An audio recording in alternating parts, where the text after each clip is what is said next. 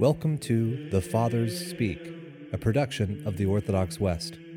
Each day, Father John Fenton reads a selection fitted to the Western liturgical calendar from one of the Fathers of the Church.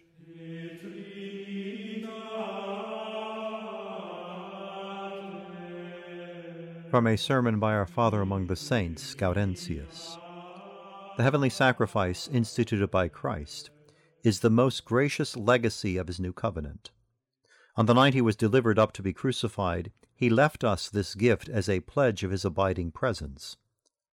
This sacrifice is our sustenance on life's journey.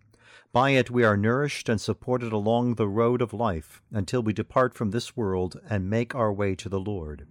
For this reason he addressed these words to us Unless you eat my flesh and drink my blood, you have no life in you.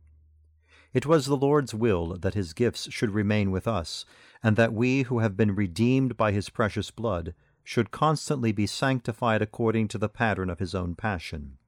And so he commanded those faithful disciples of his, whom he made the first priests of his church, to enact these mysteries of eternal life continuously.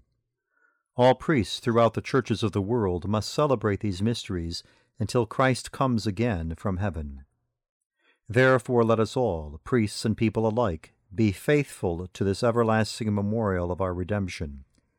Daily it is before our eyes as a representation of the Passion of Christ. We hold it in our hands, we receive it in our mouths, we accept it in our hearts. It is appropriate that we should receive the body of Christ in the form of bread, because as there are many grains of wheat in the flour from which the bread is made by mixing it with water and baking it with fire, so also we know that many members make up the one body of Christ, which is brought to maturity by the fire of the Holy Spirit. Christ was born of the Holy Spirit, and since it was fitting that he should fulfill all righteousness, he entered into the waters of baptism to sanctify them. When he left the Jordan, he was filled with the Holy Spirit, who had descended upon him in the form of a dove.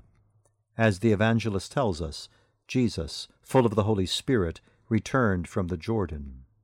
Similarly, the wine of Christ's blood, drawn from the many grapes of the vineyard which he had planted, is extracted in the winepress of the cross.